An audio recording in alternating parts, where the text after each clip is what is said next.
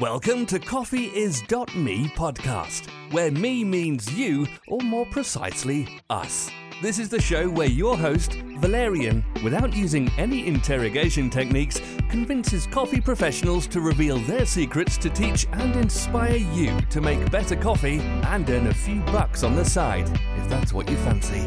Let the show begin. Welcome, Coffee is Me listeners, to another episode of our podcast about coffee, coffee business, and other interesting thing of th- things of life. Today, uh, I have a guest who I should have much, much sooner, but I failed. So, first of all, I have to apologize for them because they are uh, long-time listeners and they are awesome people, and we met in person. Uh, so, welcome to Matt and Anja Schondorf from Cafe de Leche. Hey, thanks for having us. Thank you for having us. Thank you guys for coming on, and I really apologize because we planned this like what three, four years ago. A while. It's been a while, yeah. We're not even going to put years on that. Time is very fluid. uh, yeah, in, especially in California, right? We are the kind of a more relaxed state, Oh, sure, yeah. I'm in a constant state of relaxation. especially with a small business, right? yeah, exactly. Awesome. As you can hear, guys, this this interview will be pretty fun. Uh, I know you guys personally, and and and I always had a great time at, at your cafe in LA.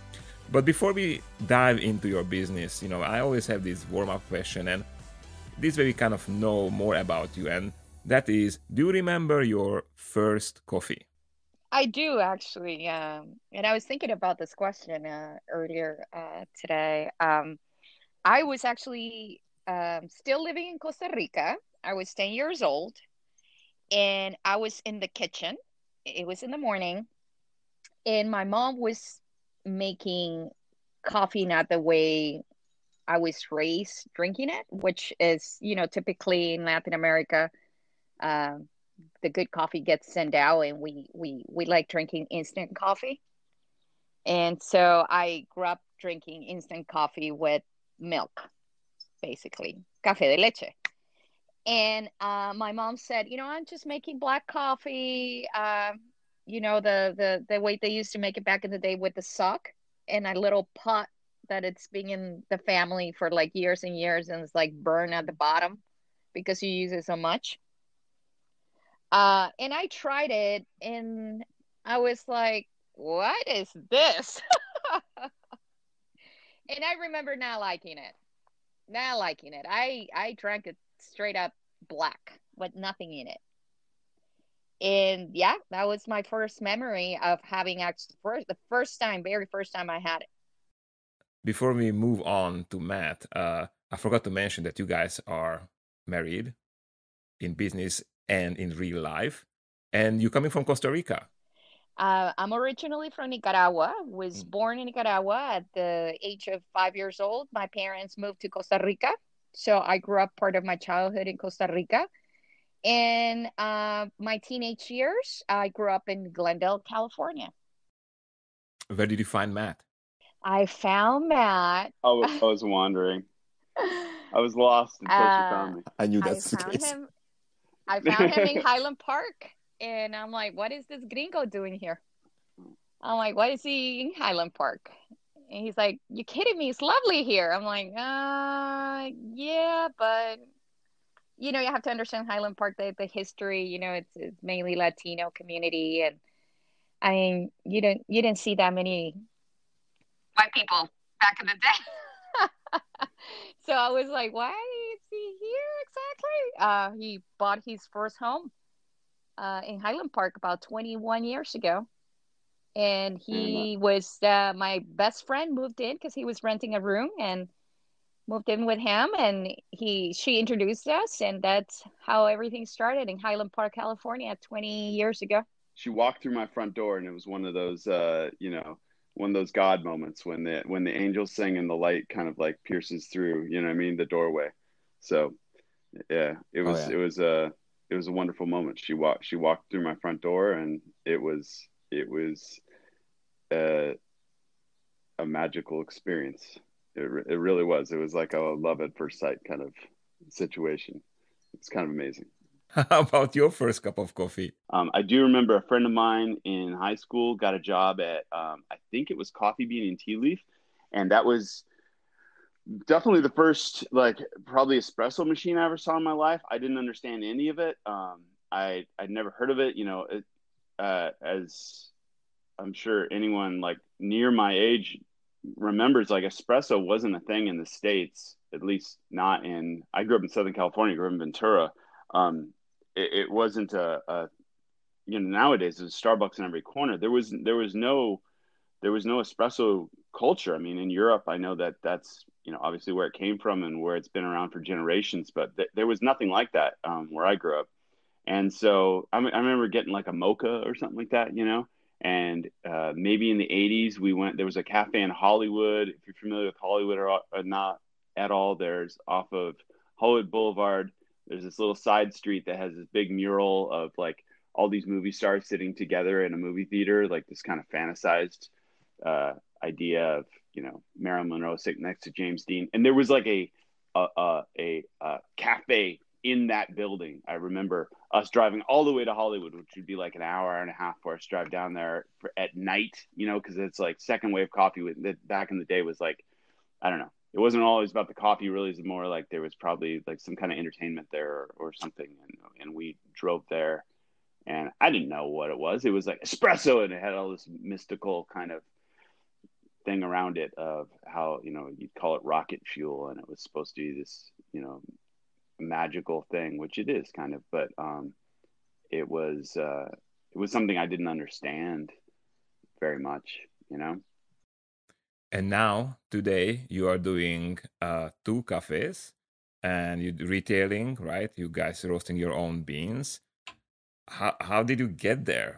I mean where, where was the idea born i'm i never asked this question uh, enough i think on this podcast but it's like where was the idea born that first of all what did you do before and when did you decide that okay i'm doing a coffee business well we i mean when Anja and I met, she was work. We were both kind of working in entertainment because we live in Los Angeles, right? So it's like it's the industry. Um, so either so if if you are living in LA, you are either working in entertainment or you are a waiter. It, it's it, it, it's a huge stereotype, and it's also like yeah, it, it it's real. Yeah, it is real. And working entertainment is a very wide spectrum, right? Like I worked on um, photo shoots a lot. I was a photo assistant for like magazines, celebrity stuff, and Anja worked at Universal um, Universal Studios, basically in uh, post production and editing, and um, she can like uh, kind of expand on that a little bit. But um, we we were both working in uh, in the entertainment industry, and we you know um, had met and married and had um, uh, our daughter at that point. and I think well as far as I mean, she can probably expand a little bit more on when we first got the idea for coffee, but I think that you know we we both like you know enjoyed it coffee good coffee uh very very much so. And and even before we had our first daughter uh, we you know we would always you know talk about you know oh my gosh there's no coffee shops around you know our neighborhood in highland park. We always have to drive outside our you know community to go get a good cup of coffee. So at the time we were dating and and um, we we were in Costa Rica vacationing and uh, remember being in this I remember being in this little hotel like kind of like a hostel and we're like it, it started talking about it again uh, how you know like about the idea of opening a cafe in Highland Park and I remember we had a notepad and started drawing like uh, our branding and coming up with ideas and just got really excited in that little teeny room and and I don't even know where that that book is now that that notepad is but um so we left it at that in and we never we got busy we got back to the states and never you know talked about it because we just life just happened right? And uh, a few years later yeah we we got married we got our first child and then we just had the opportunity and the funds to to made our make our you know our dream or the idea that started in Costa Rica um, come true, and that's yeah, that's what we did. Uh, what we had no clue of what we were doing. We just knew that it was kind of romanticizing with the idea of having your own business, you know, and not knowing exactly where we're I, I don't know where we were going to take it uh, exactly or how is it going to it was just really just us going like we're opening a business and it's going to be coffee. And uh, and that's it. I think that was about it. Yeah i, I mean Lauren, I, I listened to the um, episode. I think it was your last episode that you published about the the woman that bought the uh, coffee business from you. And, and yeah and you made yeah. some kind of reference to like she has to not know what she's getting into to like make to like start on this journey. And that was absolutely our case you know what i mean like i don't want to say that we yeah. wouldn't have done it if we know everything that it entailed but we were incredibly ignorant you know of uh, i mean we it's not yeah it's not like we were we ignorant were. of the coffee business we were ignorant of business like i'd never I, we, we yeah i mean we never no, we, are, we but... in it i didn't I didn't even finish college. You know, I mean, like I, I, we always work for other people. Um, we didn't finish yeah, college. It, Either it, one of us finished college, so it was uh, basically me, uh, Matt. It's uh, you know, if you don't have to finish college to be just naturally smart. My husband is an incredibly smart businessman. Naturally, I know he's humble about it, but he's just naturally a very business oriented person and and uh and i think i brought my street smart you know my my ability to navigate the world you know and bring like a different views of you know just again street smart and also working for other people. I work in a corporate environment so i transferred my knowledge of managing people to our business.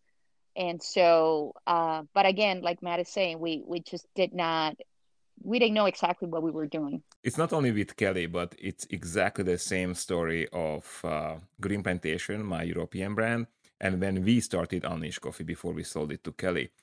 Like when it comes to green plantation it was my first business and we were totally ignorant. We did not know what's going to happen. We didn't we did not we just like I think this is a great idea. Let's just, you know, start roast coffee. And when it comes to Unleash Coffee, it was a bit different because by then I was smart when it comes to business. You know, I had experience, everything. William, uh, my business partner, he's super educated. He has schools, and yet we missed the street smart. so you guys, you guys are ahead. I mean, having a street smart. Who cares about college? Honestly, like I have university, but who cares about that? Because I never really I had fun attending and I have a lot of good friends from there, but I never really used it in real life. so I have to everything about I had to learn about business or I have to do uh, anything I had to learn about managing a business or doing a business, I had to re- relearn from real life, you know. So I don't know. Uh, maybe for some people that works, but did, did not work for me. So that's cool. And I wonder if anyone who starts a business has to be a little bit ignorant because if you know what's ahead of you, would you do it? Would you guys do it if you know what's ahead of you? I think that that I, w- I would do it in the sense of if I knew what was in- ahead of me in terms of business, maybe not, but in terms of of personally that what the business how do I explain the in terms of what the business have has allowed us to do in our personal lives raising our children. Mm-hmm. I would do it with my eyes closed because it has given both Matt and I to be present parents 150% like meeting like i'm sure you know i'm not saying parents that work from 8 to 5 are not present. I'm saying that we didn't miss events. We were able to pick them up after school. They never went to a child care uh, do you know what i mean? Mm-hmm. they we we we uh, were always there. We we were able to take vacation random times during the year where weren't you know other kids weren't able to you know or parents couldn't get out of work you know? So just for that reason and that reason only i would do it again even knowing that it's it's not it's not easy. But would you agree that with this ignorance what matt mentioned you come into this world which you envision totally differently and then suddenly you are dropped in the middle of the ocean and said swim that way. If you don't swim you you drown and i have high on that. I love it. I love that feeling. It's it's scary but in any time i do it i always love it. But when i'm getting out of it either selling by, by selling the company or let's say i'm doing something else change my uh, profile i always feel like I, I kind of did it but eh, do i want to do it again? And in a few years yeah. But do, don't you agree that there, there is it was much harder than than than you thought it would be yes i i, I totally agree and I, I i i and i agree with you as well in terms of like it's it's good in a way to go into it not knowing because let's put the pandemic as an example right? When the pandemic hit we panicked right back in march.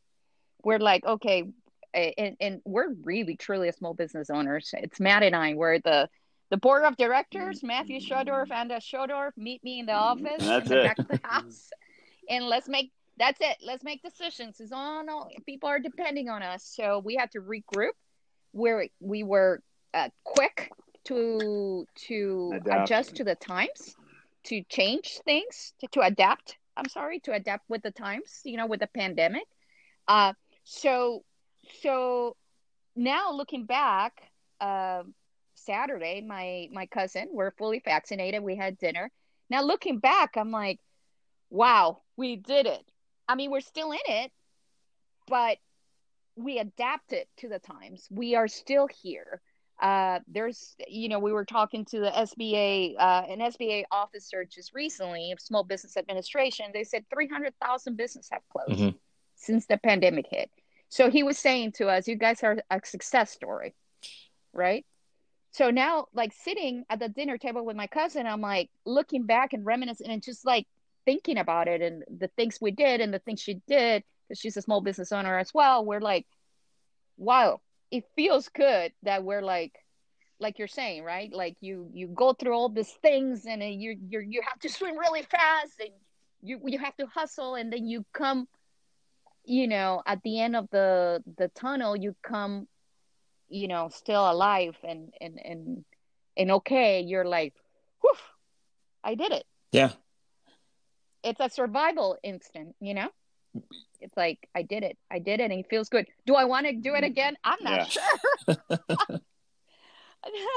you know i don't know if matt wants to add I mean, just a small note on that. We were almost born in the fire, Valerian, because we opened in um, November of 2008, right? So 2007, um, that you know, obviously housing's like kind of crazy now, but there was a huge housing bubble back then. There was tons of money going around, and uh, we, you know, we didn't have a whole lot of cash, but we borrowed against our house to open this business, right? And and we we spent a decent amount of money, um, you know, doing the build out for our first cafe. Um, by the time that's you know that ta- that you don't do that overnight. So like uh, by the end of 2008, well, the financial crisis hit, right?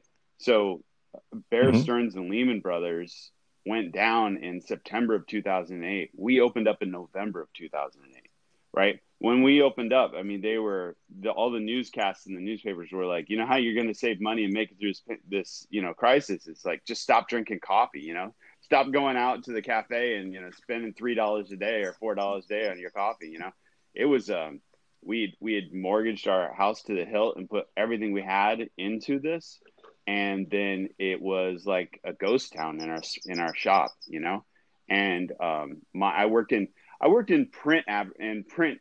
You know, in magazines. Like obviously that's not like a growth industry. So I my work dried up. I was freelance. Andrew was working in uh, in the entertainment industry. They were kind of like tightening the belt there too. And like we, the only thing we had was this cafe, and we we had we either had to make it work. I got laid. Yeah. I got laid off. I got. I, I didn't think I was gonna get laid off. I will open in November and get laid off in November, and that was not the plan. Mhm. The plan is for me, for Matt to take care of the the business. I, of course, me helping him on a, you know, after work or you know, and and because of we had little kids and we needed the health insurance, so uh, I had a great health insurance through my work. So the plan was for me to continue working and to keep my union do uh, uh, union hours, uh, and then the recession hits in November, and I mean, we open in November, and the recession just comes, you know, like full blast, you know, uh, and we panic. We're like, oh my god, no job. We have two kids. All of our we money have, was tied up in this thing. Our house is underwater. we have to make this work. Like, it was it was really hard, man. It was dark, but that that's what we started. That was like day one for us, basically. This is a super important topic which you guys opened. Is the it's not only about the pandemic, but kind of the resilience and adapting to a change. So tell us more. What do you guys think you did that helped you, you know, to go through this COVID so successfully? We've been around for almost 13 years. The shop has, but uh, we've been roasting for almost five. And so we part of that is we like to, like my wife mentioned before, like Anja mentioned before, like we like to travel, and that's one of the benefits of if you can make it work um, you can travel to origin, right? And you get to um, uh, meet the farmers and the producers, and and and and you know, at this point, we kind of understand how that whole system works, but it's always enlightening and to be able to uh, to to really meet the people face to face that you're that you're working with, you know, and that who are supporting you, and that hopefully you're supporting as well. Um, and so we were in Guatemala this time last year, um, or just before the pandemic hit, and uh, we, you know, we kind of went in. Some people, when we took that flight to to Guatemala City, I mean, yeah, some people were wearing masks. It was like on a, on the horizon a little bit, right? I mean, nine days later, you know, our our daughter is texting us like, they shut down Disneyland. People are hoarding toilet paper. I'm, I'm in, we're in like Huehuetenango and like Shangri-La, you know, in the green hills overlooking like Chiapas going like, you guys all need to calm down, man. It's cool. It's going to be fine, you know?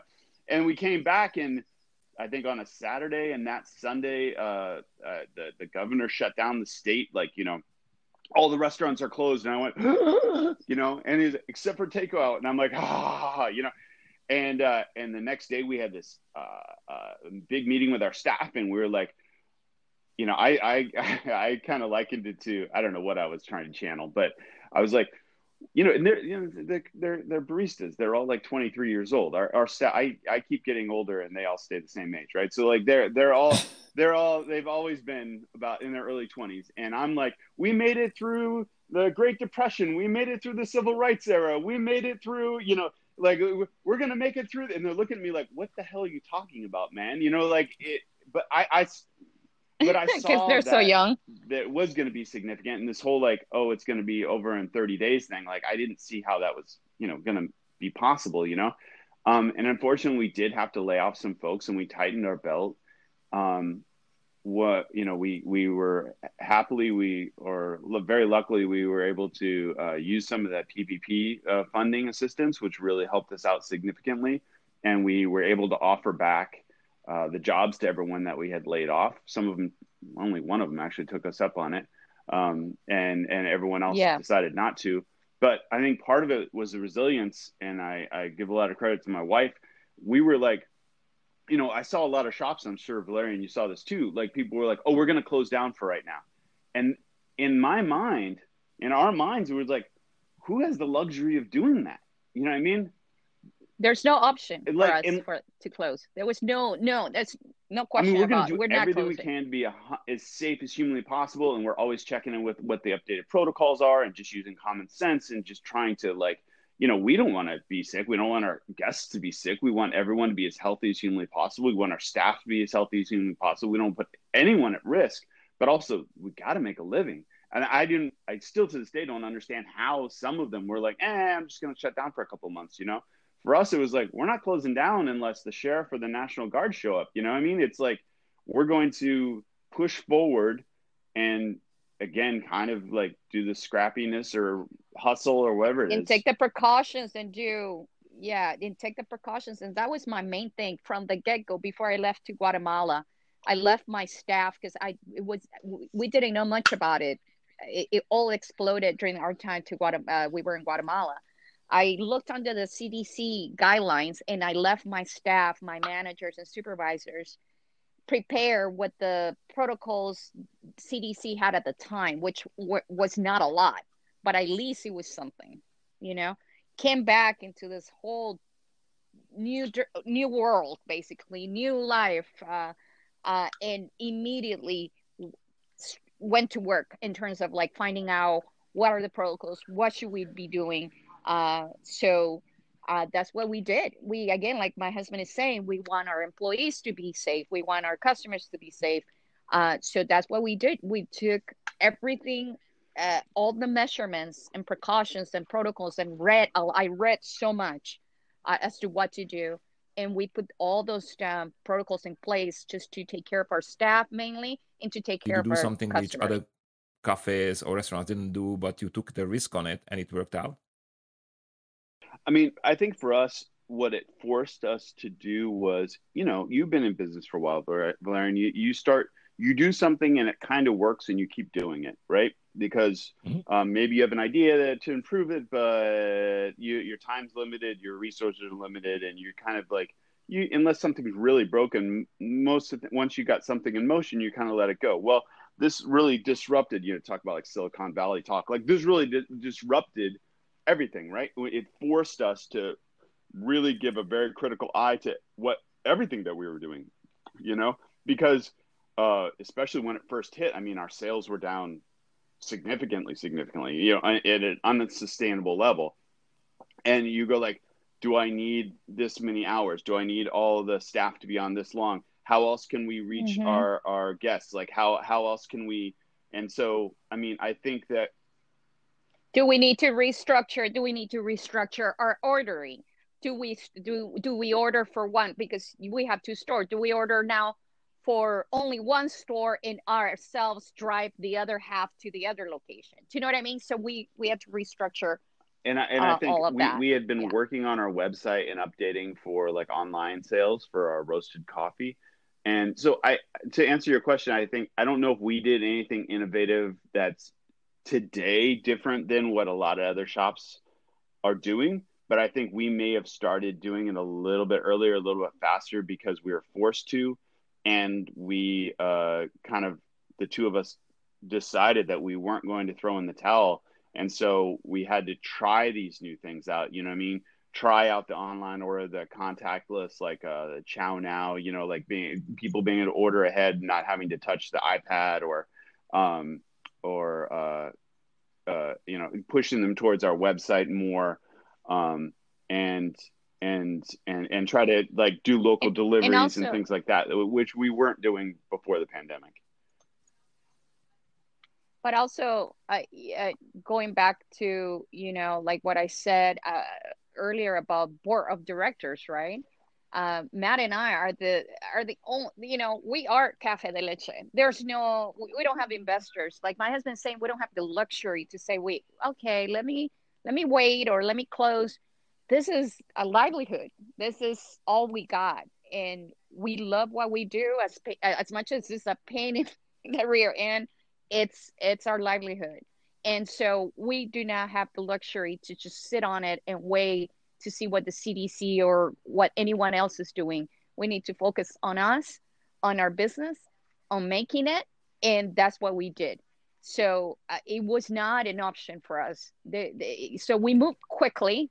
We moved uh, and adapted and just regrouped. And i guess that's i don't know if it's considered something that it was done differently or we just had to we have to no, you, you basically uh like you did what I did too, and I'll, I'll admit it now. And I don't know if I don't edit this out because it will sound a little bit weird, uh, or it will sound that I'm some kind of evil person. But when I, when I, when I saw that the pandemic will be a serious issue, I get this little butterfly in my stomach coming out. And it's like there's opportunity here. You know, there is something something we can do differently and finally you know i can take up the risks which i never took up before and test them out.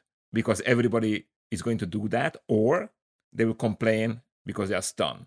And that's what happened you know. So we did a lot of experience with green plantation and boy some of them worked out so well that we are super happy now you know. So and it's exactly what you said that we would probably have done them but maybe in like a year or two but because of the new situation we just went ahead and made sure that you know they are implemented asap and we see whether they work or not so that's that was a very smart move i think but going back I'm kind of moving back from from we are in a pandemic now and we're going uh, back to your business a little bit. Uh, we didn't really talk what is it. So you guys have two cafes, right? You guys roast your own coffee, sell it online in your cafes, and you do wholesale too, right?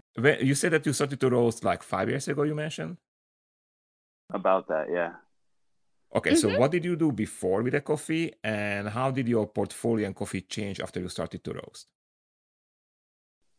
Well, I mean, to go kind of way back to the the beginning, you know, when it, it, it's hard, it's hard now because especially coffee is so pre- prevalent. Um, I, I, think even in smaller markets in the United States, but in 2008, I mean, there really wasn't specialty coffee. When we opened up uh, in Northeast LA in 2008, there was not um, uh, there there wasn't uh, very many shops. Intelligentsia had just got here from Los Angeles, um, and uh, uh, there was a, a, a, maybe one or two other shops. But you know, when we were opening, we didn't know if we were what you know. It was very common for a cafe to just be uh, uh, like a second wave shop with those like you know smoothie uh, little you know things on the windows like uh like different uh like posters on the windows kind of second wave kind of thing you know what i mean you didn't know if, if it was if it was going to be it wasn't like a, a focus on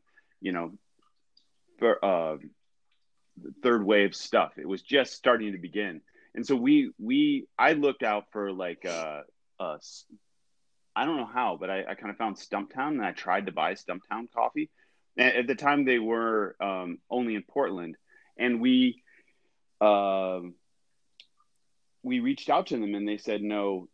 They asked what kind of equipment we had and what we were doing, and they wouldn't sell us the coffee. You know what I mean? So, um, we Intelligentsia had just come to town, and they um, uh, they opened at the roaster more or less in our neighborhood, and we um we reached out to them and they kind of set us up the first year. And it, it was good. It was uh, you know it was a good experience but it wasn't really quite what we wanted. And we reached out to stumptown a year later and they um, they said okay well you know i said we know what we're doing you know so they they started selling us a coffee. And so we were one of the first stumptown accounts in california. I think maybe ritual had it at the time. And then um, um, uh, and and us and uh, the Ace Hotel in Palm Springs, I think possibly, you know, but it was um, it was new and and people would come to us from like different parts of California because like oh I'm from Portland and I you know I haven't had Stumptown coffee forever. So it was like it was a really big deal. Now of course you can get Stumptown at like Target you know?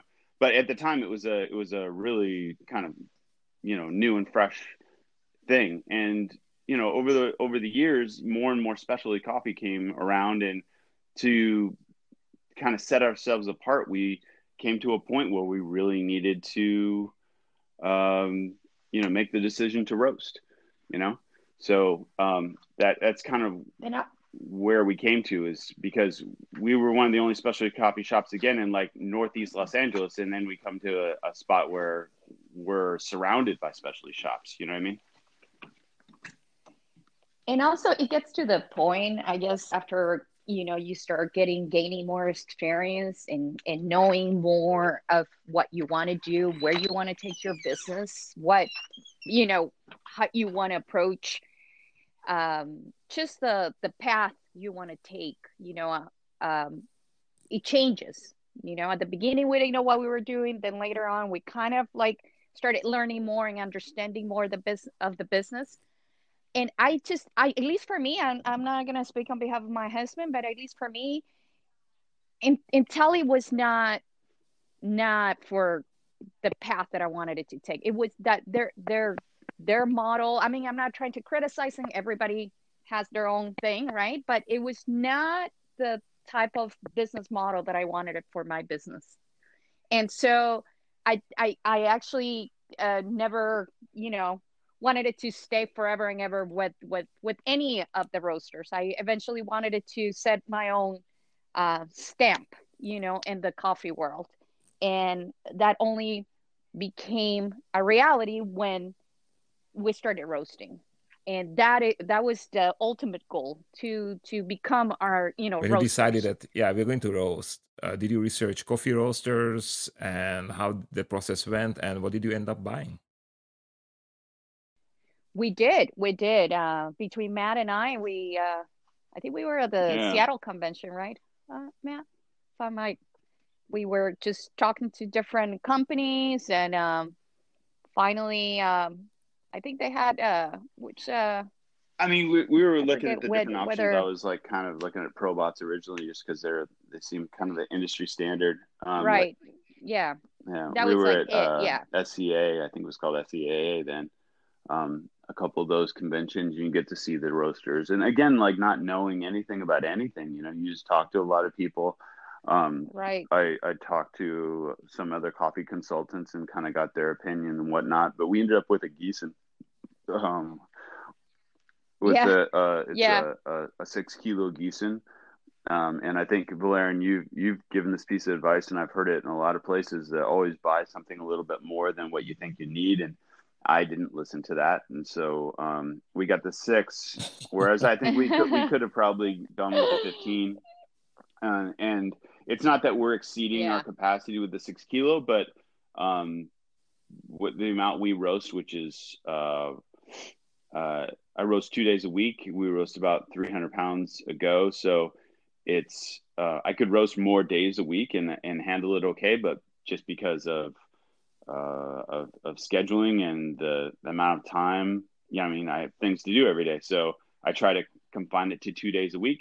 Um, so if I did it more days a week, it'd be a little more comfortable the fact that I do it only two days a week, it you know I, I roast my roast days are eight or nine hours long sometimes, and and it can be it can get a little bit uh I don't want to say monotonous, but um, it's a lot of work. You, you know are I mean? referring to the advice I did a long time ago about the fact that it's better to roast fewer days and then spend those day, other days to marketing or sales, right? That's what you're referring. Oh, okay. Well, the yeah, thing about exactly. the size of the roaster is that I got beef for that advice uh, some people really did not like it. They are coffee roaster producers. I will tell you right away. There's a video out there which criticizes my article about that, but I don't care. You know, the thing is that it works for us, and everybody has to decide what works for them.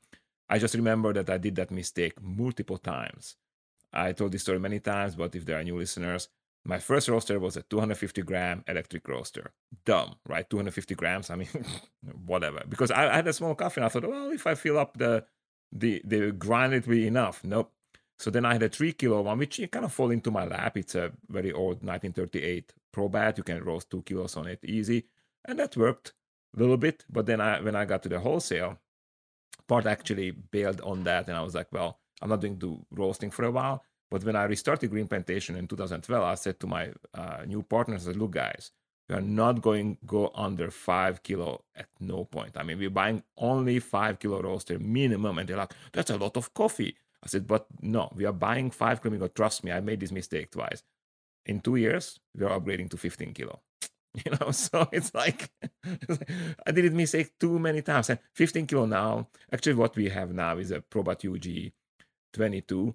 Again, that fall into my lap. So we replaced the 15 kilo Turkish one with that Probat UG 22 and that's too much for now for us right now that's a little bit like you know it's it's more than i than we can chew on but that's yeah in that's Europe? in europe yeah yeah yeah so that's my european brand in in in united states i used always co roasting facilities like we have these amazing coro in berkeley and we just rented time on Lorings that was a that was a really big sticking point. So that if someone's trying to get into roasting now, I think it's a it's a much uh, you have much more yeah much more opportunity better because option. There yeah. were no co-roasting op- uh, uh, yeah. uh, options in Los Angeles in 2008, like zero. And I would be like chasing down people going, "Hey, can I buy time on your machine?" And like it's very you know it is like people are like oh you're going to be a competitor. I don't want to give you like like that's going to like that's going to yeah. you, you know i mean? Like right. just make make money off me while i'm trying to figure it out you know?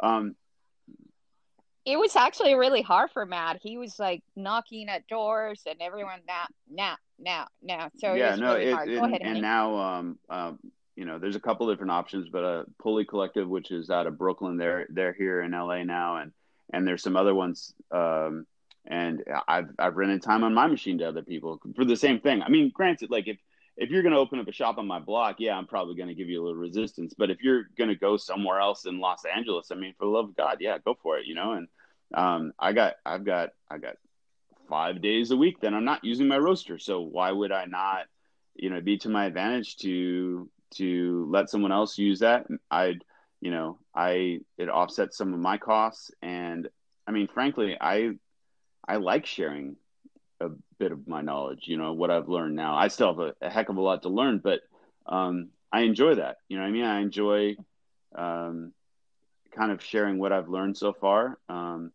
if they if if someone needs that, and if not, a lot of times the people that I actually roast time with, they know more than I do. So then I pick their brains for information, you know. So um, it's it's it's the collaborative side of specialty coffee that everyone kind of uh, talks about that isn't always true, but it can be true in certain situations. And I think it it certainly can be true with with something like a roaster that just has so much expenses up front. Actually, you, know? you, opened my eye. We had this conversation before when I was in your cafe, like whatever, X years ago and we had this conversation and i was one of those guys who's like if you come to my roster i'm not going to give you my roster. I mean you're going to my competitor. Then we had this conversation. I was like wait he's right. Not only that i will profit on my competitor right? I mean when can you profit on your competitor? When he pays you money to roster on your equipment. And i was like that's great. That's one thing. A second thing is like that person might be a very skilled salesman but not so skillful uh, roaster. So then you have a partnership opportunity question mark, or you know, that's just one example. There's so many opportunities when you let other people go and roast in your place. And if you are greedy or egoistic, then it can be the money and the fact that you are kind of riding on, you know, on them a little bit. And if you are more open, like you know, in the specialty world, we have that opportunity for future cooperation, partnerships, new friendships, whatever. You know, it's like so in Green Plantation, we actually opened our roastery, and now if people want to come, they can roast their own coffee. But Slovakia is far behind, you know, United States when it comes to co-roasting. They don't trust us. They don't. It's like, why would you do that to us? Why would we do that? Because you will do it anyway. You want to start your brand, you will do it. So why we wouldn't have any profit on you, uh, some profit on you? And maybe if I like what you do, because not everybody does specialty coffee. Somebody does, you know, uh, like bulletproof, or somebody does, you know, something like the uh, Death Wish does, the strongest coffee in the world. So maybe we even partner up with you. I don't know. Maybe I invest in you. I don't know. To come and roast with us. Yeah, let's figure this out. Yeah, and like you were saying, you know, we had a a, a company. I, I I forget what their honey the they they ended up moving to Santa Monica. They were going to open a, a cafe in Santa Monica, and they ended up moving out of state. I forget their names. They were roasting in in in our shopping Highland Park they had no clue as to like they started talking to me because I'm the HR. Uh, I do all the all that stuff uh, besides copying and everything else. Um, he just had like tons of questions. He sat down with me and his business partner, and I said, "I'm more than welcome to share my knowledge of how it is to run a you know a cafe and what you need and what the laws are, you know, in the state of California." And sure enough, you know, he and Matt shared bounce ideas uh, of each other when it came to roasting. And he asked me, Anja, would, would you mind sitting down with me? And, and I have a few questions for you. And that's what we did. We sat down. His business partner came and they took notes. And, you know, it's Matt and I are pretty good about those things. We're pretty, pretty open uh, about sharing, you know, like our, our knowledge, the knowledge that we gain and, and, and sharing that with others. Uh, uh, we don't we don't see that as a threat. Yes, and we know who we are. Now that's that's an awesome sentence. I tell you why because I think everybody can roast coffee. You can learn it easy. I mean, little plug coffeecourses.com, 500 bucks and you got the whole knowledge of coffee roasting and coffee anything.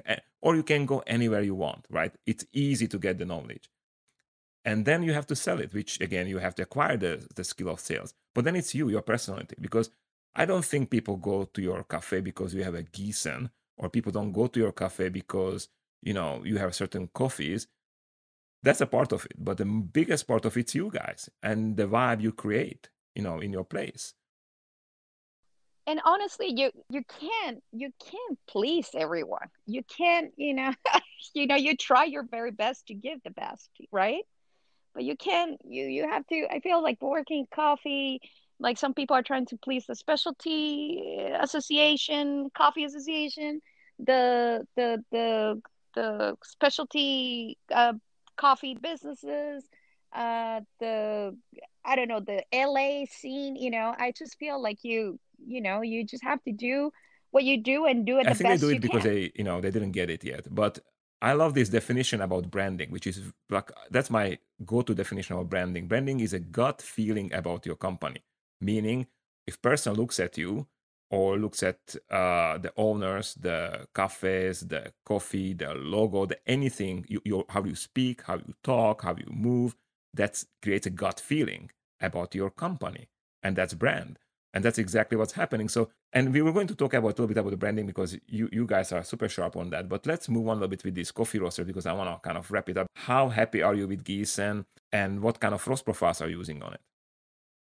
I like the machine a lot. I think the Giesen is a is a, a pretty good machine. I really like, um, well, you know, the the way they integrated with Cropster. So I've used Cropster um, for folks that aren't familiar with the roasting. You know, you can roast analog, basically old school. I mean, the technology for roasting. Correct me, Larian, but it's like it's basically like hundred years old, right? I mean, you got a spinning barrel and and some heat underneath it. I mean, that hasn't changed really forever. What has changed is uh, being able to read uh, like with thermocouples, like thermometers, that what what the bean temperature is at different times in the roast, what the air temperature is, right? And then some other small things where you can like maybe adjust the speed of the drum or the flow, you know, a little more precision with the airflow, of things like that, right?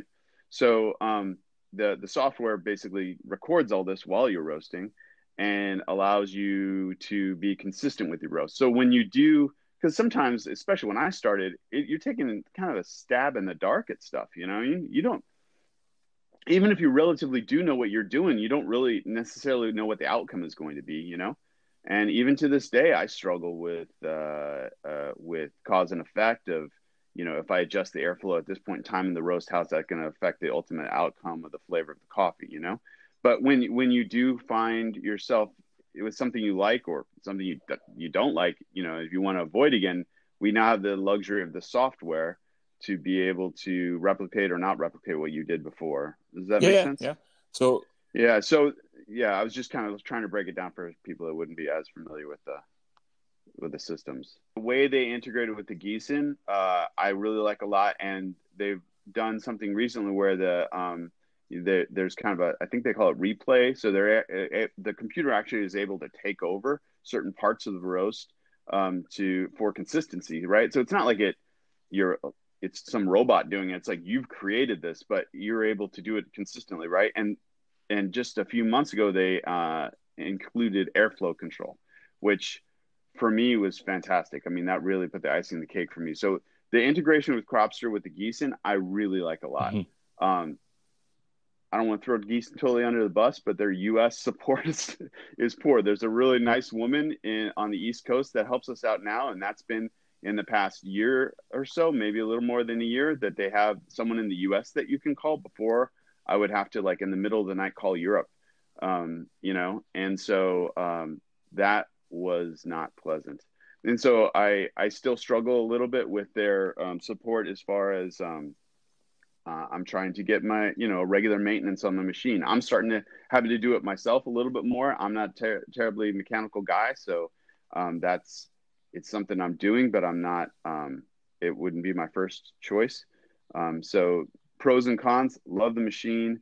Uh, love the software and integration. Um, the support side of it is they're a European company uh, and they're strongly in Europe. You know, that's not the um, excuse so, though. I, I wish they had more support in the U.S., man. I really do. And if I had to do it all over again, I may lean towards uh, I don't even know much about the San Franciscan other than that they're made in Nevada, and I bet I could get someone on the phone real close. You know what I mean? And I could probably drive to their factory if I had to. You know, uh, I've heard good things about those. Uh, Mill City, uh, you know, there's obviously Probat. I think they have some pretty good U.S. support. I again, this is hard because I started out on this road. I've literally roasted on like one other roaster in my life, so I don't have a lot of. Tell me about your portfolio. What kind of coffees do you have, and how do you select them? Um, well, so we we try to, you know, our ultimate goal is to be able to serve coffees from from producers that we know personally, you know, and at this point we're at about ha- about fifty percent there. Um, so we still, you know, we work with importers we trust. Uh, we uh, big shout out to Crop to Cup, um, who I traveled uh, with to Ethiopia a couple of years ago. Yeah. Um, Absolutely. Yeah I would have to agree on that. That's one of my favorite um, importers, I would say. Uh, through the pandemic, I just, like my husband is saying, big shout out to them because they were absolutely amazing to work with.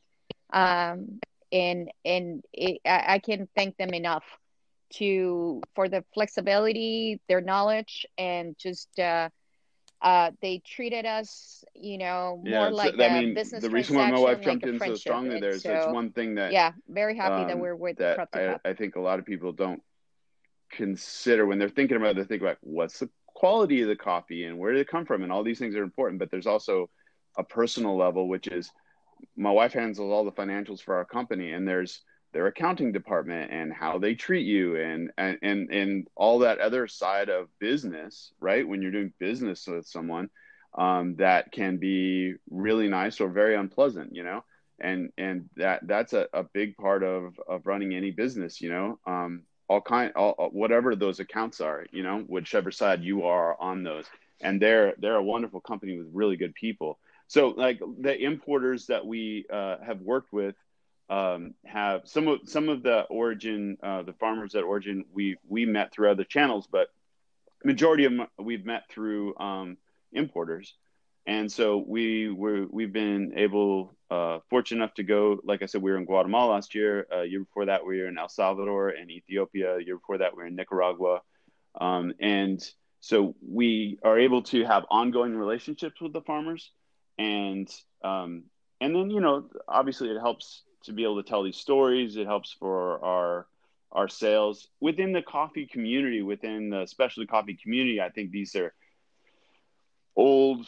You know, these are kind of some people actually kind of scoff at it even more now. You know, it's like, oh wow, you've been Origin, big freaking deal. But it really is still important for our our customers to to be able to like share with them where these coffees are coming from and and that we have the knowledge that that um, we've met the producers and more importantly even i think the the people actually doing the real work like the people that pick the coffee and what conditions they they live and work in. And um and we're always trying to educate ourselves more but at least having some knowledge about what they're being how they're being compensated and and and what their the living conditions are and how we can hopefully improve their lives ultimately you know? And that's that's a that's a big deal to us. And it's something that you know we moving forward like when we look past this current journey of being a coffee roasting company we look into retirement. I mean our ultimate goal is to set up something that we can hopefully uh, like set up some kind of a nonprofit or something that could ultimately the, the the goal would be to benefit those people because those are the people that are doing the real work and those are the people that are you know benefiting probably the least in this whole like journey you know and and um and coffee is a worldwide product and it's it, you know there there's thousands of people yeah. that are are are that that work really, really, really, really hard, and a lot of them aren't compensated super well, you know. And so, um, being able to meet them and see them face to face puts a lot of stuff into perspective, and uh, and and makes you want to uh, be able to tell their stories a little bit more, you know. So um, anyway, so the the a lot of the coffees that we get, about half of our coffees are from these relationships, and the other ones are from uh, other uh, farms that uh, we vetted through um, through importers that we know and trust and have built up relationships with over time. Um, that being said, we like to focus on Central American coffees. Uh, if you know, we we have uh, some coffees from Ethiopia and our newest ones from Rwanda. it's so amazing to hear from you guys that you are such so person oriented that when I ask you about even about the coffee, like how how do you get your coffee? How do you get your coffee? I'm getting emotional. so when when you say that, how are you getting uh, your coffees into your portfolio instead of answering me that oh we cup and we you know evaluate and we buying the best scores you went like you didn't even mention that at all what you did mention is the relations the friendships and i love that you know it's it's it's very rare uh well it's united states maybe it's more than europe but i i, I know that in slovakia my homeland i was recently on on one uh, it's kind of like live podcast or whatever that was and there was more roasters and there was a similar question and people like what's important most important for you in your coffee and people like the score the acidity the roast degree stuff like it's like and, and i said well for me it's the story.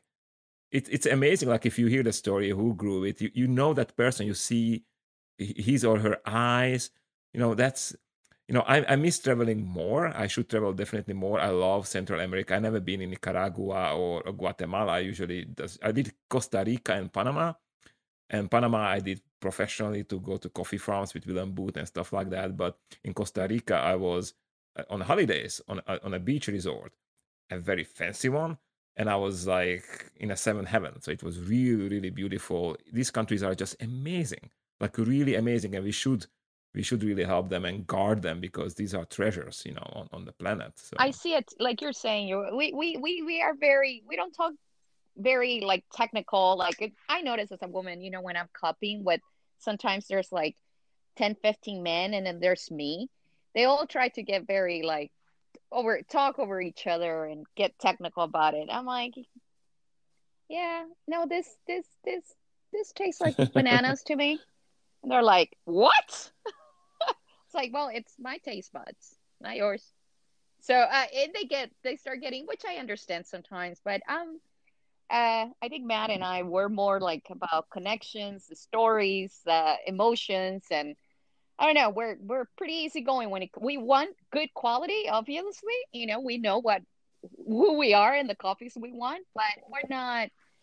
We're we're a little different.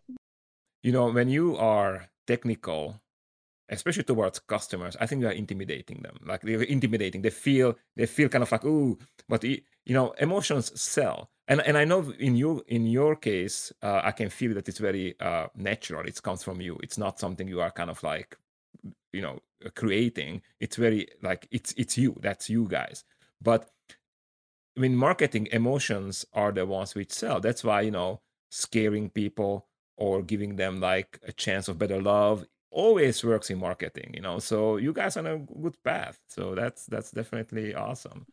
Thank you thank you so much. We try i mean it's again it's not that we try it's it's naturally the people we are you know? Like we we look, truly love what we do. Um, as much as like i said earlier it's hard it's not easy uh we just that's our favorite part of of working in coffee is the travel the stories the sitting with the farmers talking having a meal with them um, that that's at least for me and i'm sure i mean there's there's so well. much good it, i mean you've tasted so, i'm sure quite a lot of coffee in your time. I don't know there's, so there's so much good coffee out there. Obviously there's some you know not everything's a cup of excellence finalist you know? Um, but on the whole if you're serving if you're a relatively busy shop and you're moving good coffee i mean that the the the coffee that falls into that category is is pretty broad, I think. And so like the finding these you know making these connections with these stories like we work with Expocamo and this, that's the dry mill in nicaragua. I mean these are good people doing good work. Like that's who you want to support. Cedro alto um, carl i think i'm going to say his right name his name correctly weinhold. I don't know if you follow him.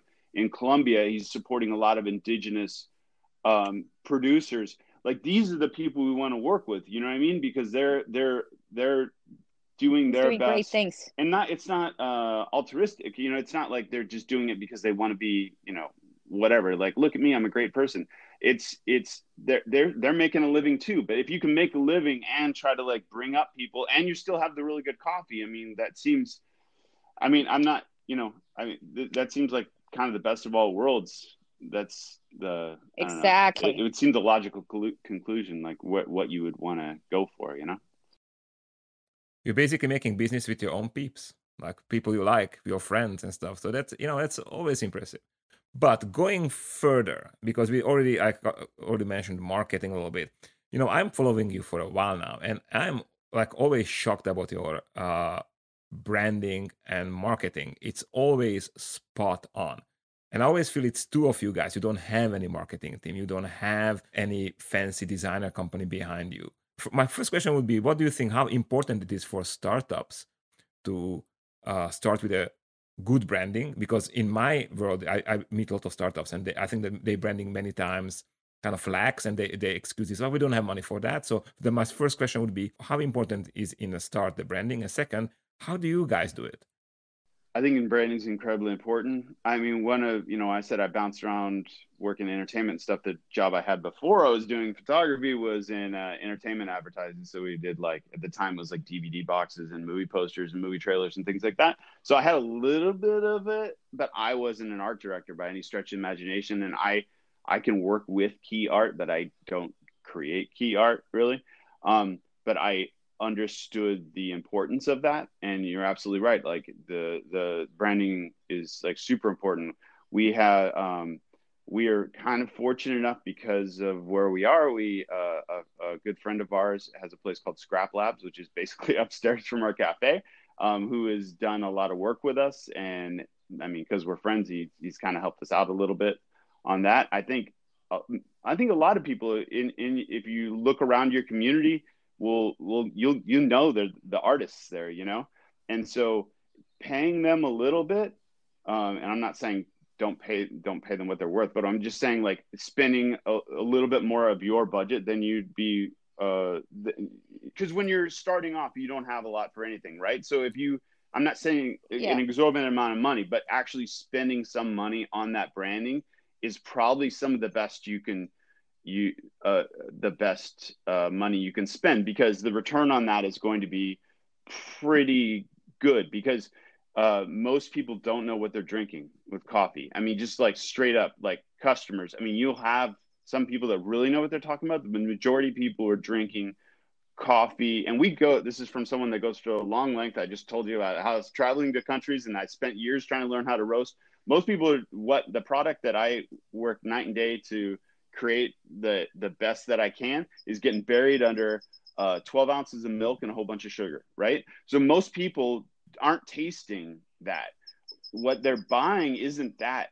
What they're buying is what you said, Valerian. Is they're buying your brand. They're buying your idea. They're buying your worldview. They're buying what what what you're trying to do.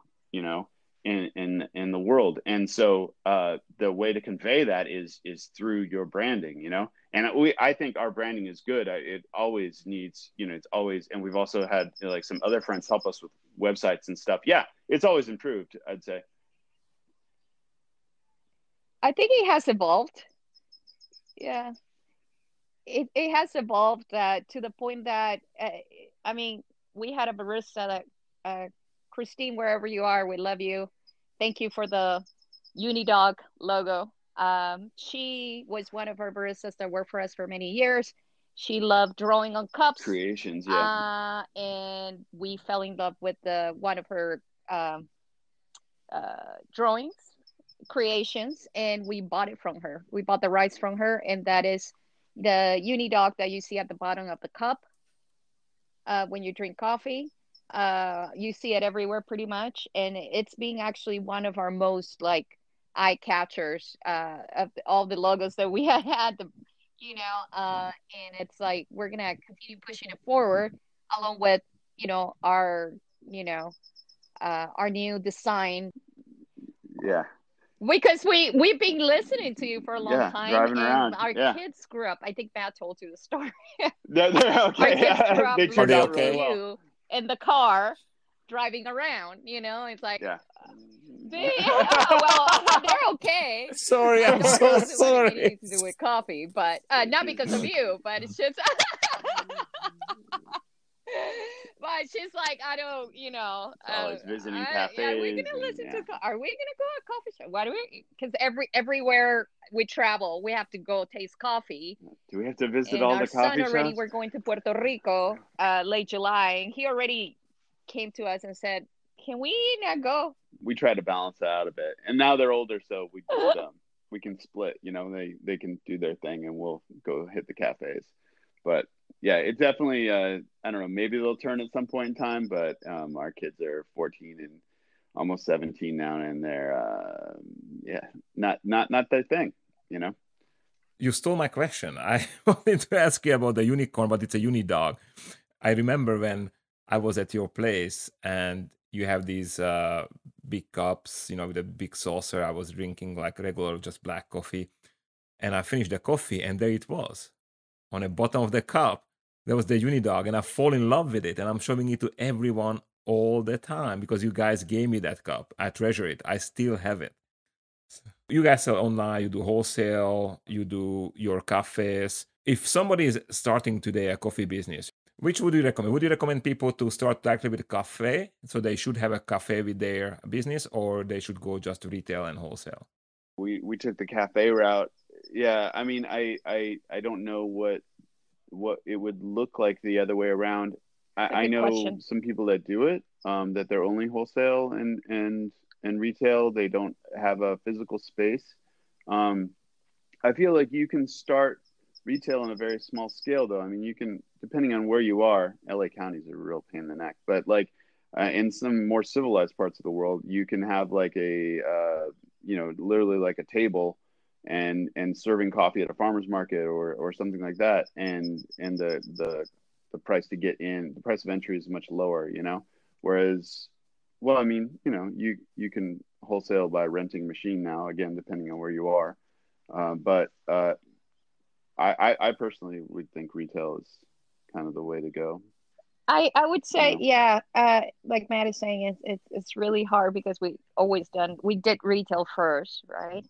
Uh, I would say, for me, from the experience, just having employees and all that implies, and especially like Matt is saying, it's just not only the LA County, but it's state of California. It's really not employer friendly. So I would Mhm. I would go. so we would have retail, started two wholesale. different I mean, businesses yeah, I would go wholesale. so we had the Uh, same instead of experience having- two different having outcomes that. yeah uh, a co- yeah just just just coming from an hr you know because I, uh, I like i was saying you know i do cupping and i do all this i don't roast because can you imagine roasting and uh, we have our jobs within the company. So I totally you know, i understand it a little bit but i'm i not doing that. So um and so it, it- you know coming from a more of an administrative business um operations you know because i'm a the CF, cfo as well you know so i would say just you know wholesale and uh, before opening a, a an actual like retail space for you know a cafe. But that's just me One of my most exciting questions is always when I can ask you about your $10,000 business. If I would give you today $10,000 and I tell you, hey guys, you have to make some business in the coffee industry, what kind of business would it be? this is where I completely flip, and then maybe you, uh, maybe my wife convinced me on this. the The funny thing is, if you put these constraints on it, right, um, where it's ten thousand dollars, I absolutely would think going the co-roasting route would be the way to go. You know what I mean? Though because I never, I never had that opportunity, but that the because it's so expensive to actually open a physical cafe. I mean, for us, realistically, in the style that's popular where we are and all that, opening a cafe is around a hundred thousand dollars on the low end. You know, so um, to not have to buy furniture and equipment and everything else, and just to rent and then buy green coffee, you could. I think it's very doable to be able to do that within ten thousand dollar budget. Now, of, of course, you're not making a living. You're like probably have another job and you do this on the weekends, but like to be able to start a business like that, I think. Uh, yeah. oh you're not in LA Yeah, yeah, and this is again, we're talking from the perspective of, of Yeah, Southern California, which oh, is, you know, I'm from a small town in Ohio. I mean, there's different, there's a lot, uh, it's a different world there, and and and in some ways, a lot of other opportunities. That aren't here where it's super hyper competitive. Where you know, like at one point in time, we were the only shop in Northeast LA, and now we're one of four on our block, like literally on our our block. You know, we were mean? the trendy, and, uh, and yeah. one of uh, probably twelve in our neighborhood. You know, um, it's a lot different in in maybe rural Ohio or or different parts of the world. You know, so um, I, I think if you had the ten thousand dollars, you could you can most definitely spend some of that money on branding, find a good uh, artist to to work with, um, and and find your voice. Hook up with a, a good uh, importer um, that's going to support you. Uh, mm-hmm. That's going to understand that you're small and you need to grow, and they're out there for sure. Um, again, the ones we mentioned are, are, are wonderful people to contact if you're interested in that. Um, and um, and you, you, could absolutely start a coffee business. In fact, it might be to your advantage to be in a small town. No, granted, you'd have to be in some place that has a co-roasting place nearby that you could do, or a roaster that you can rent time from. But if you do, I mean, there's like uh, I'm, I'm, I'm, losing their name now, but there's some like in even in like Idaho and and different parts of the Midwest. You know, um, they're all over the country now. So I'm sure like you know in Missouri and a, a, a lot of not not just like the the the coast things or the Pacific Northwest where it kind of all kind of started from, that you could uh, definitely start a business for ten thousand dollars. We just met somebody in Hawaii yeah. that you know, young young guy, uh, very driven. Um, he had a coffee like cart. He probably cart. spent more than ten thousand dollars on that. The branding yeah. was amazing. Yeah, I mean all well, the grinders. Oh, and, maybe uh, because it was Hawaii, but it looked all the grinder. Yeah, I mean, that espresso machine's like that's fifteen true. grand yeah. Very teeny place but Brandy was yeah. amazing spot on. Um uh passionate you know guy just, passionate guy yeah. Yeah i don't know. Passionate guy that's for sure. Guys thank you so much uh for this answer because uh, i know it's very challenging. If you guys have a question towards me shoot. How long have you been in coffee yourself? Like how long have you been doing this? I used to be a, a diplomat uh, working in the post-war areas for UN and stuff like that. Very as very young, so it's you know it's a very good career, but I wanted to stop it for obvious reason. A, it's super depressing. B, the conditions are very hard to work in these kind of times. So in 2002, when I returned from Kosovo, I decided because of my wife, decided to start to do coffee. But I didn't. I mean, I started my first coffee company, my first cafe and I very fast learned that I hate the whole cafe stuff. I love love the coffee roasting stuff, but it failed. And then my dad took it over in 2004, and he was doing the coffee roasting, and we were doing it together while I had a job.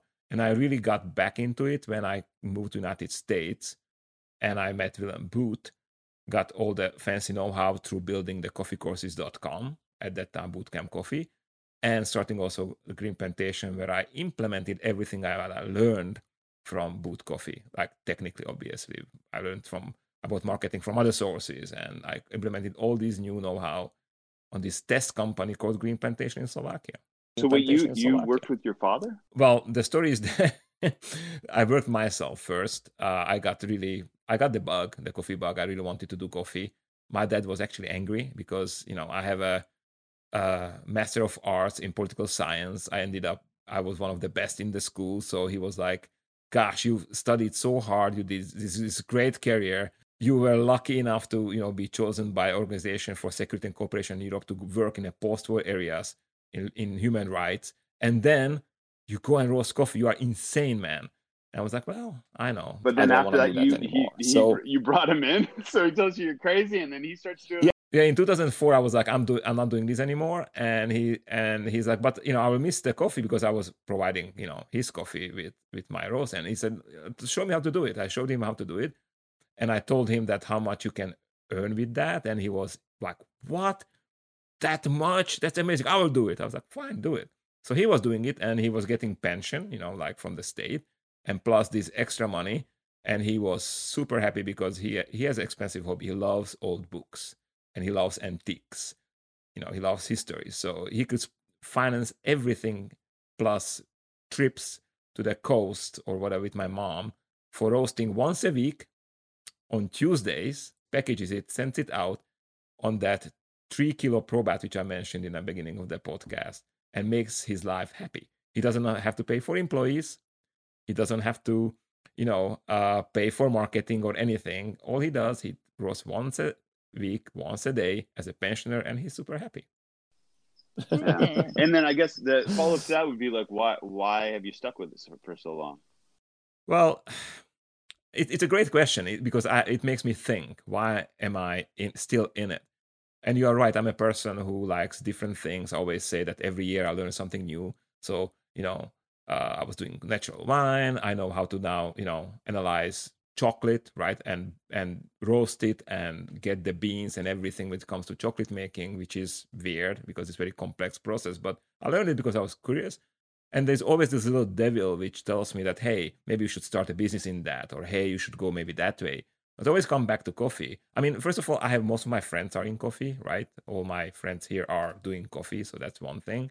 I still have the business in slovakia which i think is one of my my babies and i love it I know it's far away, but everything I do in you know in Slovakia always fulfills me, fulfills me very well. I write articles, I have a YouTube channel, I have a podcast, and it's just super exciting. And egoistically, it's only thing that I really know right now. You know, it's it's I'm good at. So I'm not good at I don't know financing or you know maybe I don't know any other thing. I'm good at coffee, so I'm sticking with it. But I tell you one thing that I became super sensitive to caffeine, which sucks because like I have coffee in the morning and after that I cannot have coffee. I can, but I know that in the evening I'm going to fight in the First World War or I wake up at two o'clock morning, you know. So uh, I don't know. It's int- it's a good question, and I don't know. Every year I have that question: Do I still want to do coffee? You know do i i mean i enjoy this podcast for example a lot because you know it, it, it's a hobby right now. I mean obviously i'm talking to people i like but do i want to do this next year? I don't know. It's always a surprise for myself too. How long how long you are guys going to do this? I mean, probably for another decade or so, I imagine, unless you know something else happens. I mean, this is kind of like you. We, we've yeah, is what we've learned, grown to to know and love. You know. And yeah, as much as it's it hard, has like a lot of other. You know, it's not like uh, you work in a business and you go to the same office every day. I mean, we, you know, we have a couple cafes, and because of the roasting, we get to travel a bit, and and just interacting with the different people that we know in our neighborhood. Like, I mean, I lived, I've lived in this neighborhood for 21 years, and um, for the first eight, um, I knew a handful of people and now i know dozens if not hundreds or you know i don't all know their all their names but through the cafe you like it just I, i'm immersed more in my community because of that and the interactions with the community and that's like just a really kind of a wonderful thing that uh, an opportunity that I wouldn't have had otherwise you know? Um, so there's benefits beyond just the coffee itself yeah, but on that note, on that note, we're still we're, yeah. we're tired though. Yeah, we're, no, I mean, don't get me wrong. Like, we're, we're, we're yeah. tired. We're getting to that age. Slowing down. where we want peace and quiet. We're yeah. slowing down, and and yeah, we maybe ten more years. Uh, we'll we'll see. Do, do you remember Kelly's question from the last podcast? She asked me whether I am sad if right. You were like, no, no, no, not at all you you came back That's pretty, pretty excited with that too. You're like, no, no, no. I was like, in my mind, I'm like, Blaine, you should have paused a little bit longer on that one, you know? Well, uh, it keeps it more real, right? I mean, I didn't have to think about it. I was like, no, I had so much on my plate. And don't miss on I, I did not hate work with Unleash Coffee. I loved it. It was it was a concept which you know we came up with Willem. I was like, this is revolutionary in my head. Maybe it wasn't. I don't know. But it's like I was I loved every moment of it. But you know, when you are in in a grind and suddenly everything feels like i have to do this rather than oh i want to do this. It, it, just it was a different perspective you know and and i don't know how, how long will it feel as soon as something feels for me as a grind I, I give up on it. And i'm lucky because i can you know and i know that not every human is financially stable enough to do that. So i'm i'm super lucky and i'm appreciating it you know a lot. So for me that's that's a big thing. We're we're so excited that you uh, that you invited us in. It, what a wonderful con- conversation. It's nice that we can share this, but it was just good to hey, if it if it all goes away, we just had a really nice conversation right now. It was just real, really wonderful talking. To you, you know what I mean? It's like you're a great person to talk to. I really love the work you do. I think you really helped me personally a lot when I was starting out because of this resource because you've created a resource for people that that you know I don't know if that's what you set out to do um, but like that that that uh, people that are interested and maybe they don't follow maybe they listen to it and don't follow through with their dream you know what I mean but whatever that that you create a resource to allow other people to uh, some insight into how this how this industry works and and and how you can be a part of it if you want to and um, and a, and a bit of the culture of it, you know. And um, especially when I first started listening to you, there you wasn't there weren't a lot of other resources like that out there, you know. Um, so uh, thank you for doing it for as long as you have, and and and um, you continue to to be a wonderful uh, insight in our in our community, man. Thank you very much. Well, thank you guys. And now I will go with a head up for a whole week, and I feel like I'm something special. no, it's it, it it's. Uh, I think this podcast uh, turned out to be something much more than I anticipated in the beginning. In the beginning, I just wanted to learn, and that was the easiest way how you could approach a professional. You know, like somebody who does it for many years. I mean, if I would go to you know many well to you is different, but if I would go to some other person and say, hey, tell me your secrets they go like, you know, back off. But if I say, hey, I have a podcast, tell me your secrets, it works differently. Before we end this podcast, uh, let the people know where they can find you. So our uh, website is cafedeleche.net. And uh, you could also reach me at matt at cafedeleche.net. In any case, I'll put all these links the the website, the email, your Instagram, because that's pretty awesome. I love your stuff that you do on Instagram into the show notes. So just go to Coffee is Me website and you'll find all those links in the show notes. Thank you guys for staying with us. I hope you guys enjoyed yourself as much as we did on this podcast and talk to you next time. Bye.